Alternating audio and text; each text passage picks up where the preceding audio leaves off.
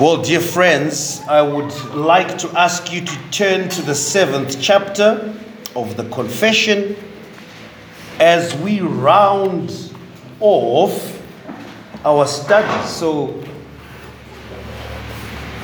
if you don't have a copy of the confession whatsoever, please share with someone who does, either in your mobile phones or as hard copies. So we will uh, read together from point two to point three in our confession, the London Baptist, this is Second London Baptist Confession of Faith of 1689. It's of God's covenant. Let us read together as you hear uh, the confession.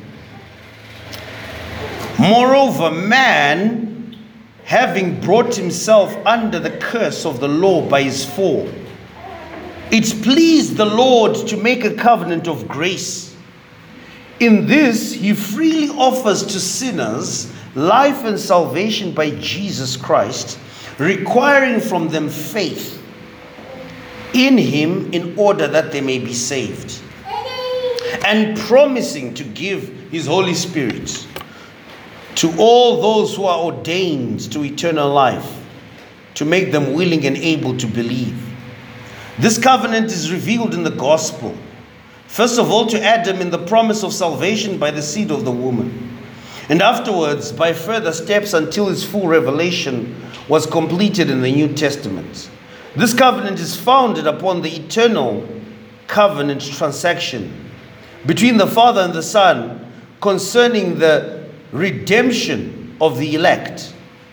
It is only by the grace of this covenant that all the posterity, which are the descendants of fallen Adam, whoever was saved, obtained life and a blessed immortality, because man is now utterly incapable of gaining acceptance with God on those terms by which Adam stood in his state of innocence. Well, dear friends, I just want to, as we wrap up this uh, chapter, I want to recommend a few books on covenant theology, uh, Reformed Baptist Covenant Theology. There's this one by Thomas Schreiner. He's a, a, a, a New Testament professor. Uh, I think it is Southern Baptist Seminary. This is a basic treatment of the covenant, of new, well, of covenant theology. So he goes from, from Adam to Christ. Basically, it's a small volume, very easy to understand. Then there are more, uh, I would call, uh, solid um, volumes. There's one called The Mystery in, of Christ, His Covenant and His Kingdom. It's by Sam Renihan. It helps you understand what covenant theology is or what we mean when we say covenant theology because it can be so confusing. And then there's a very, very good one uh, called Covenant Theology from Adam to Christ. It is by Nehemiah Coxe and John Owen.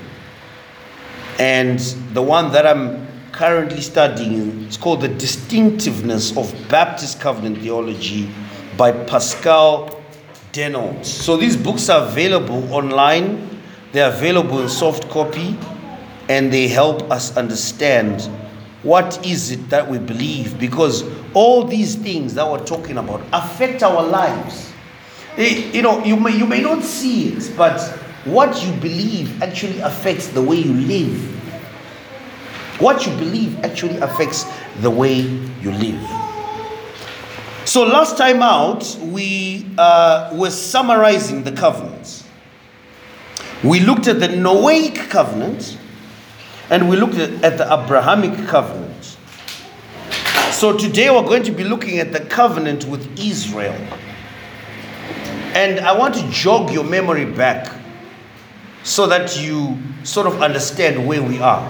what is meant by covenant theology, or more particularly, Reformed Baptist covenant theology?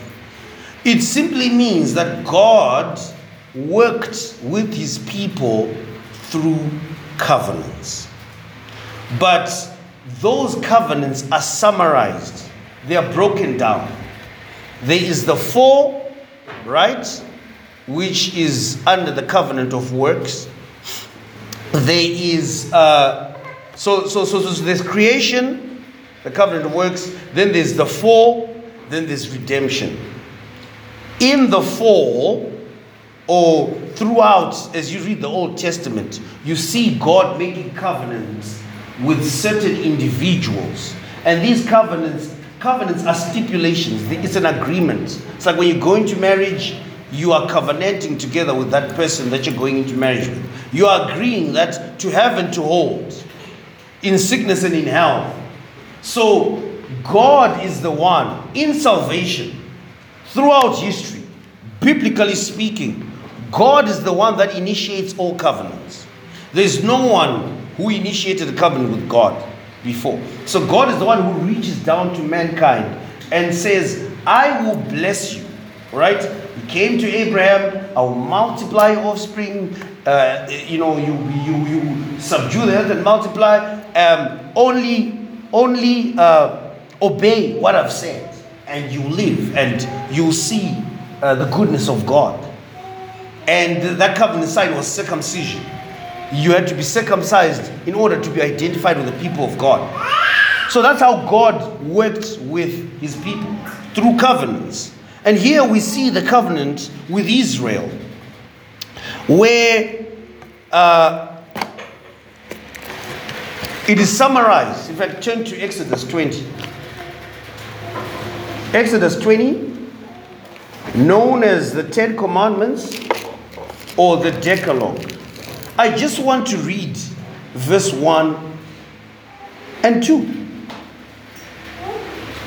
So, this is a covenant actually.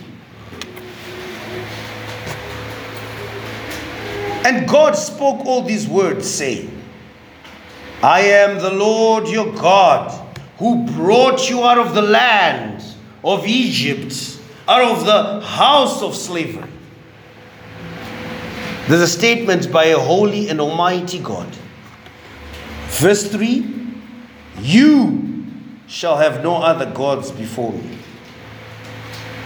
The, the covenant has conditions.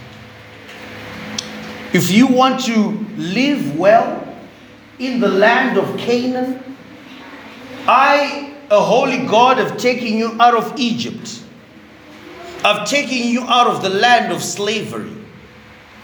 So, this is what I want you to do. You shall have no other gods before me. These were stipulations. This is how the Israelites were to live. In order to be said that they are the set apart people of God. But we see that, remember what I told you, that all the covenants in the Old Testament point to the covenant of grace, or what other people would call the new covenant in Christ. Is all the covenants are fulfilled in Christ. If you read the Bible from Genesis to Revelation, you will see that everyone apart from Christ failed. Adam failed. Noah got drunk, he failed. Abraham failed, he lied. David fa- failed, he fell into sin. Solomon failed. And if you read all across the prophets, minor, major prophets, first and second Kings, first and second Chronicles, everyone who came, whom God said was righteous, they failed. They were pointing to a greater reality, the greater reality which we see in Christ, which is why Christ is our righteousness. Christ is the righteous one whom was met, who was promised. All these ones failed, they were faulty. They could not do what Christ could do. Bible consequently is a book about righteousness. It's a book about God's righteousness and man's fallenness. God is faithful, man is not. Think about that.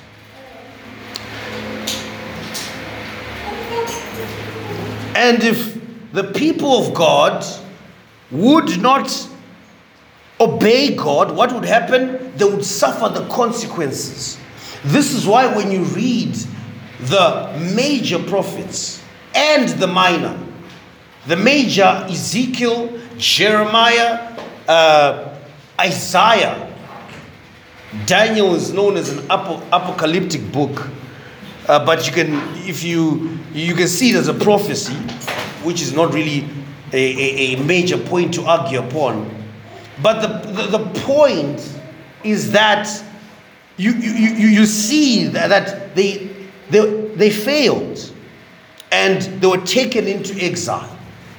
They were punished constantly throughout history. Mankind has been idolatrous, but God has remained the same.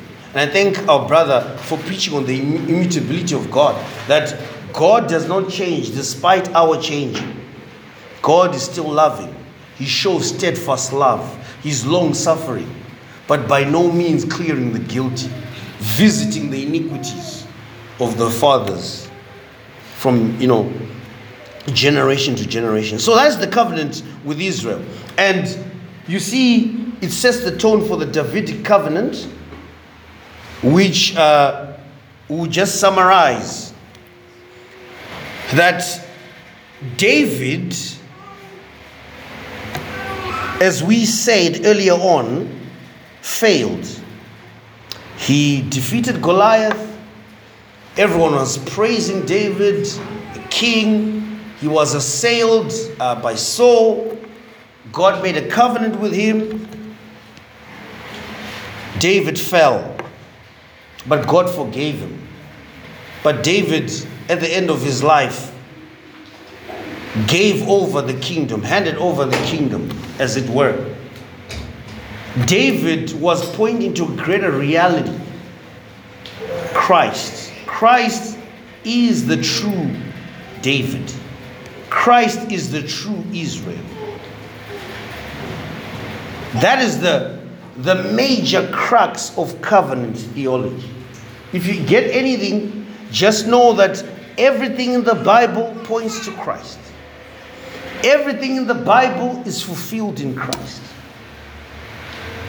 Whether you're reading it from, so that's why it's important, even as you read Genesis, find the gospel in Genesis, find the gospel in Exodus, Leviticus, find the gospel. Because we're saying the Bible is one story and it culminates or finds its fulfillment in Christ, then everything leads to Christ. Whether we are in the New Testament after the Gospels or we're in the Old Testament before the Gospels, everything points to Christ.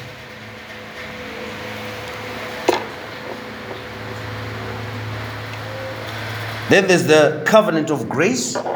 The confession actually summarizes it very, very well where it says that moreover man having in point two moreover man having brought himself under the curse of the law by his fall it pleased the lord to make a covenant of grace the covenant of grace is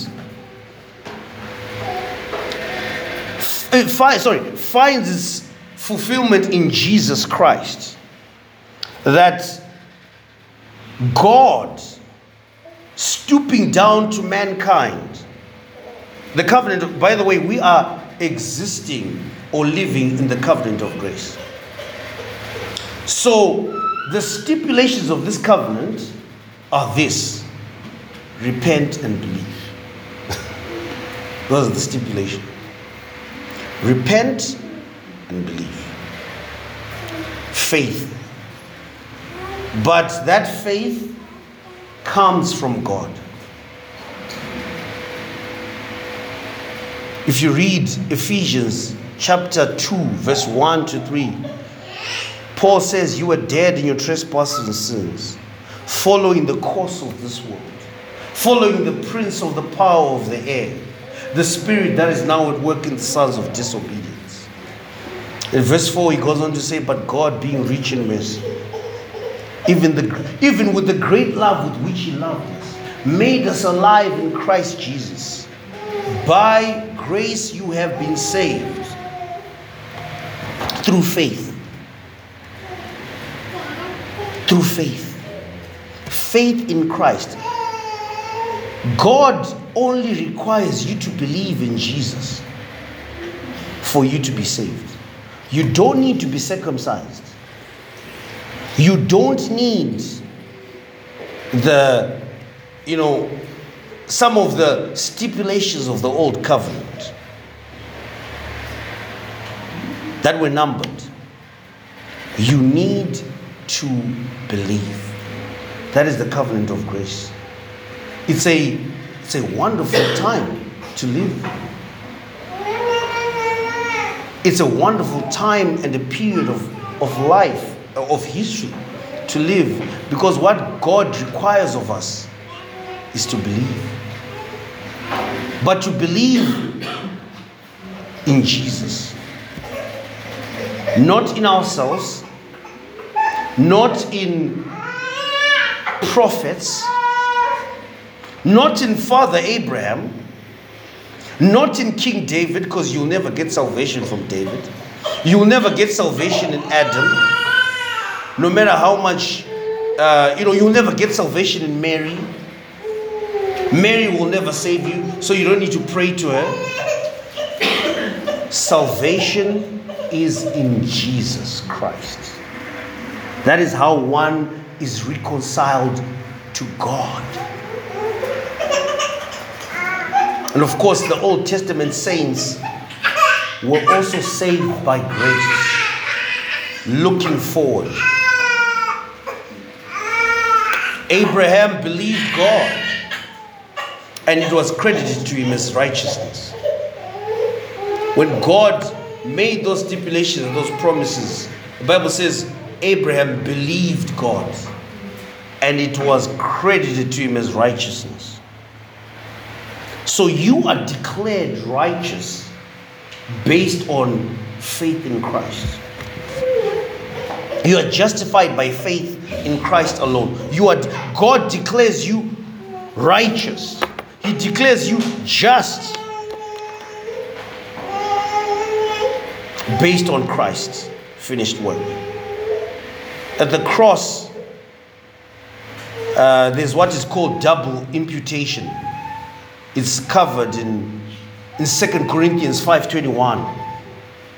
It says, uh, For our sake, he made him to be sin who knew no sin, so that we might become the righteousness of God in Christ Jesus. So on the cross of Christ, there was double imputation. Our sin on him his righteousness on us. If you believe in Jesus, you are declared just. You are declared. And it's not about performance, like, okay, so where am I in the Christian life? Am I, am I ascending? Or, of course, those are very good questions to ask. But you don't make it to heaven based on performance.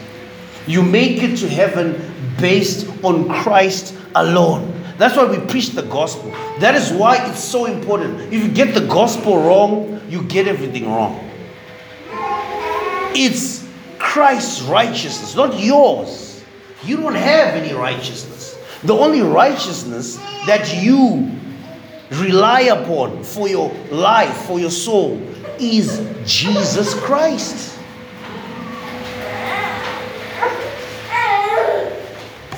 That is the covenant of grace. And it was it was prophesied in the Old Testament. Uh, let us just turn to Ezekiel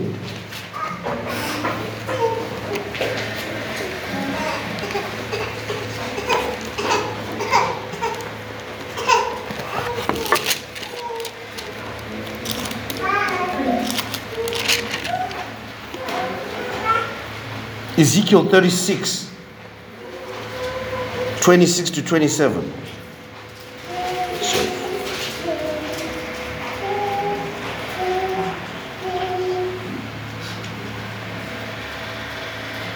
Ezekiel 36, 26 to 27. This is what the word of God says. In fact, we'll start from verse 25. I will sprinkle clean water on you, and you shall be clean from all your uncleanness and from all your idols. I will cleanse you. Where verse 26, and I will give you a new heart. Where a man given a new heart? A new and a new spirit I will put within you, and I will remove the heart of stone from your flesh and give you a heart of flesh. Verse 27 And I will put my spirit within you and cause you to walk in my statutes and be careful to obey my rules. So, this is salvation. God puts His Spirit within you. When you believe in Christ, the Spirit of God, the Holy Spirit, the Helper, comes and resides in you, and God then enables you to walk in His statutes, to love His statutes, to be careful to obey His laws. The Holy Spirit puts the fear of God in you it's not so much so that you are obeying out of your own power or your own doing and your own will, but God, the Spirit, the Holy Spirit, enables you to walk according to God's statutes. It's not by our own power and might, friends. That is why we need to be humble. That is why we need to have a a contrite heart before God and say, But for the grace of God, there goes I. But for the grace of God, there goes I.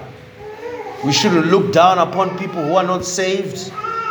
We shouldn't hate them, but we should preach the gospel to them. All those people who are lost in darkness, Amazing grace, how sweet the sound that saved a wretch like me. I once was lost, but now I'm found. Was blind, but now I see. I used to be blind, but God has made me see. That is the covenant of grace. Grace, the grace of God. Unmerited favor. I could preach about the grace of God the whole day. That you as a sinner who deserved death, who deserved to be condemned to hell, that's it, you deserve to die. Because the Bible says in Romans 6:23, the wages of sin is death. But the free gift of God is eternal life in Christ Jesus. The worker of iniquity must die. The worker of iniquity deserves to die. But God sent His Son to die in the place of that worker of iniquity. That is grace. That is grace, unmerited favor. Grace of God has appeared. Let us now round off the issue of covenants. I hope it's very clear. In, in, in point three, he makes a very, the, the, the confession makes a very interesting statement.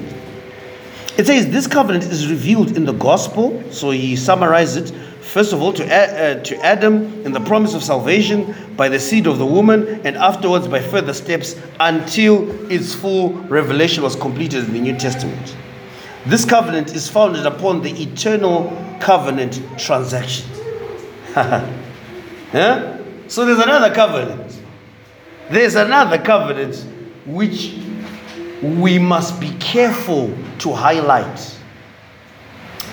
And that covenant is called the covenant of redemption. And that covenant is between the Father and the Son. The Father and the Son. Okay, let me continue reading between the Father Son concerning the redemption of the elect. Now it's getting a bit tricky and sticky. God from eternity past has a specific people that are and will be redeemed. And those specific people are definite. The people who are elect will be saved. Not one will fail to enter heaven. Not one.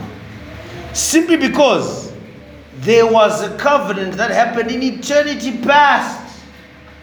Before the world was created, before the foundation of the world, there was a covenant between the Father and the Son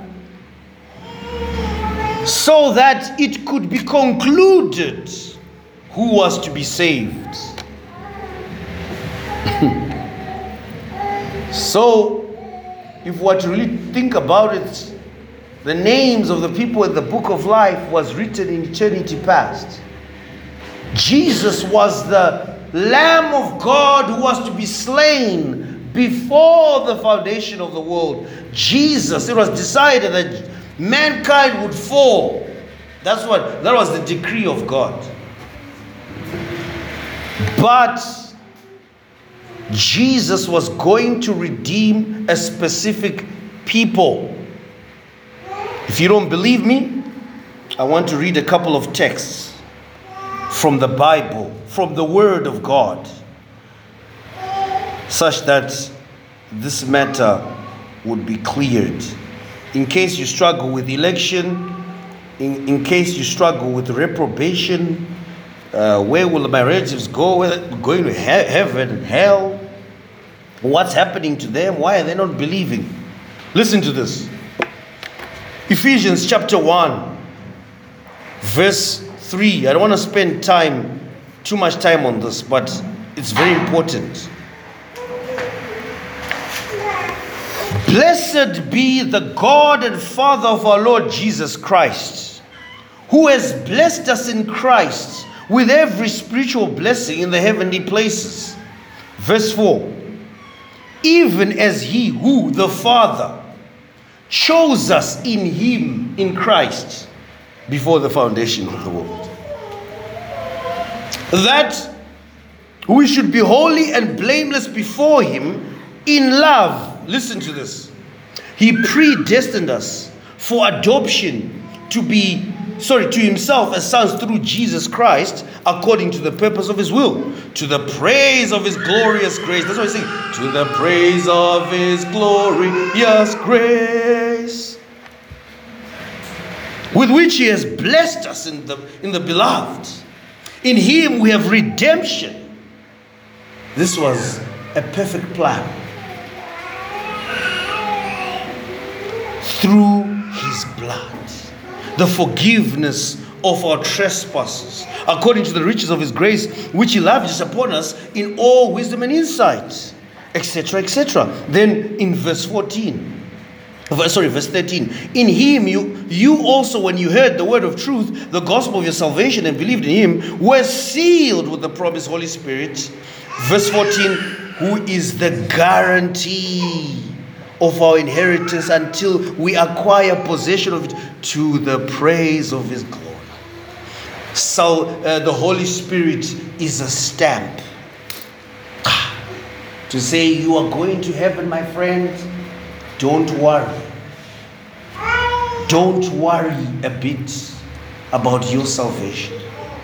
If the fact that you even question yourself should be a sign that something has happened to you. Because non believers are dead in their trespasses following the course of the. They can't even question themselves. In fact, for them, everything is normal, it's natural. They're, they're just living.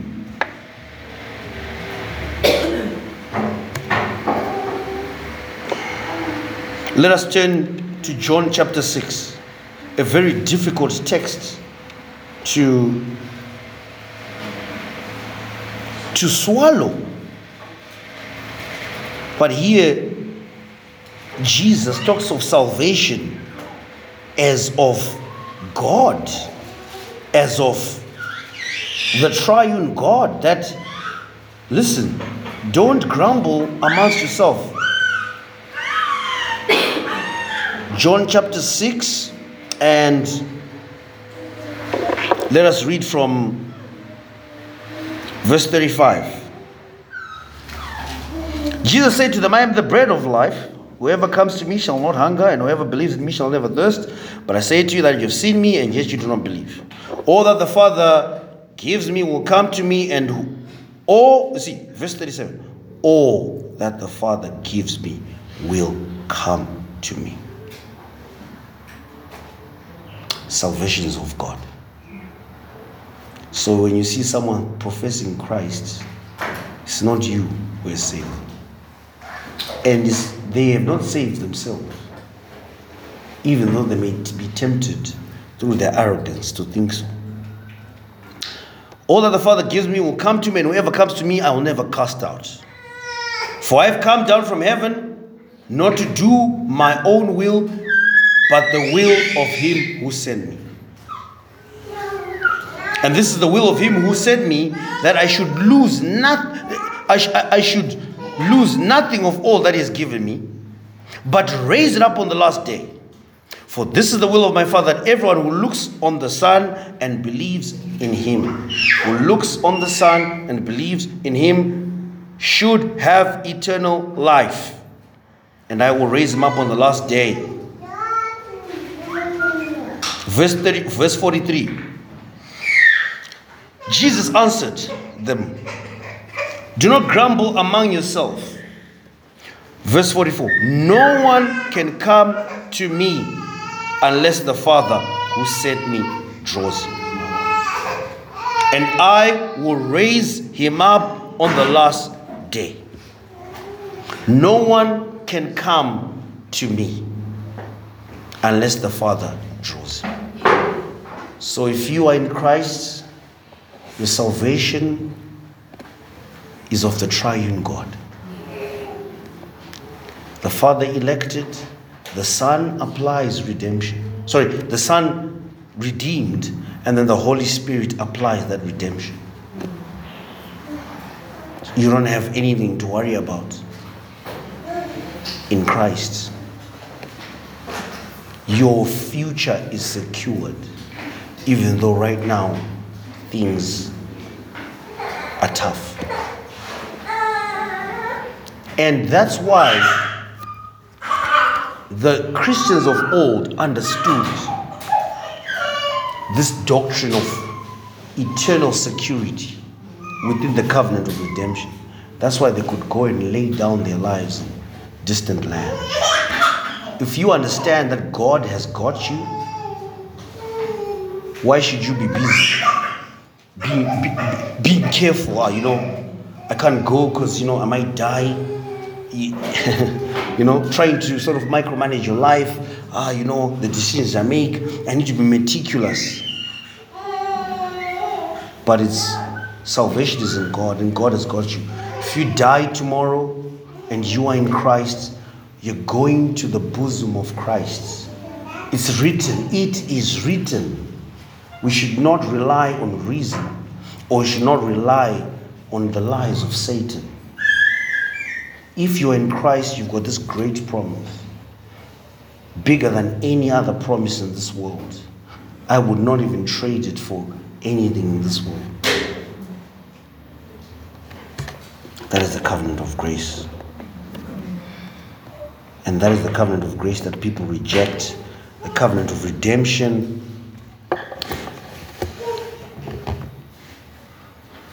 And, dear friends, this is covenant theology. This is covenant theology.